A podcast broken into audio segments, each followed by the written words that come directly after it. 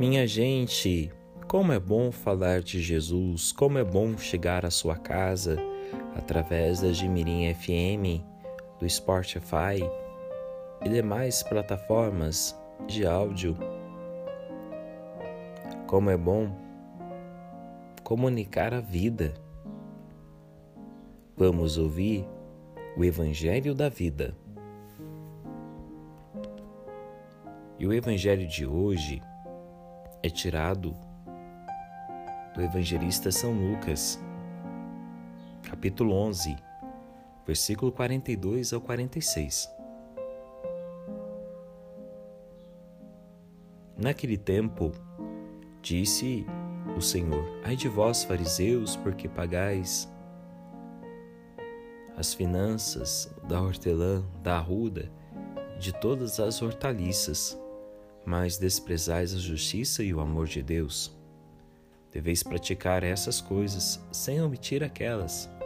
Ai de vós, fariseus, porque gostais dos primeiros lugares nas sinagogas e das saudações nas praças públicas.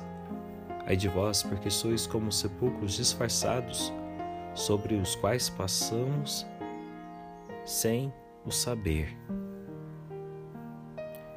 Então, um dos doutores da lei tomou a palavra e disse a Jesus: Mestre, ao dizeres essas palavras também nos insulta. Jesus respondeu: Ai de vós também, doutores da lei, porque colocas aos homens fardos insuportáveis, e vós próprios nem com um só dedo tocais nesses fardos. Palavra da salvação. Glória a vós, Senhor.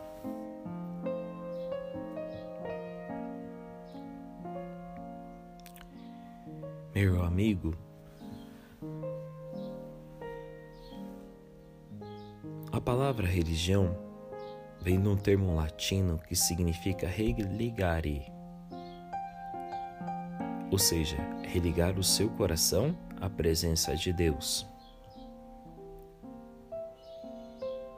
E o caminho que nós temos para que essa conexão aconteça é a igreja.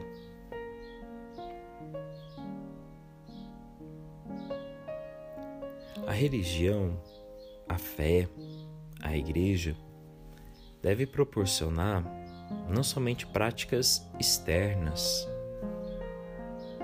para o fiel,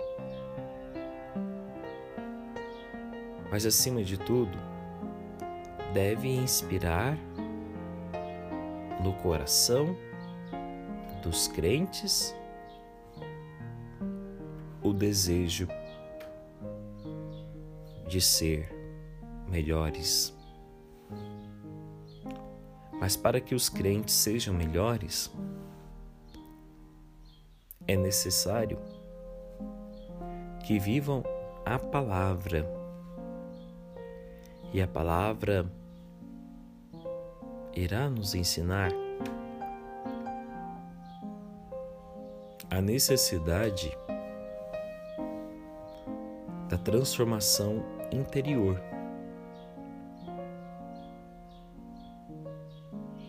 Da pureza das intenções,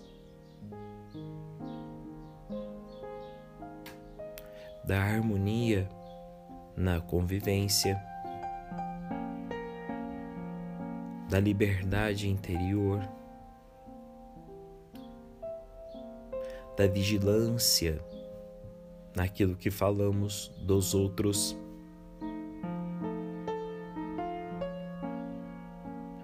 Ou seja, a fé cristã irá nos ajudar a não somente uma conduta externa, mas sim uma conduta interna. E essa conduta interna tem como finalidade a nossa santificação. O que não pode acontecer conosco é vivermos um cristianismo apenas de fachada, só para sermos vistos. cristianismo deve ser vivido no coração. Cristianismo deve ser vivido quando ninguém te observa. O cristianismo deve ser vivido nos momentos mais simples e complexos da vida. Este é o significado do ser cristão. Então, hoje, que a palavra de Deus toque o seu coração, para que a fé transforme a sua vida naquilo que você acredita.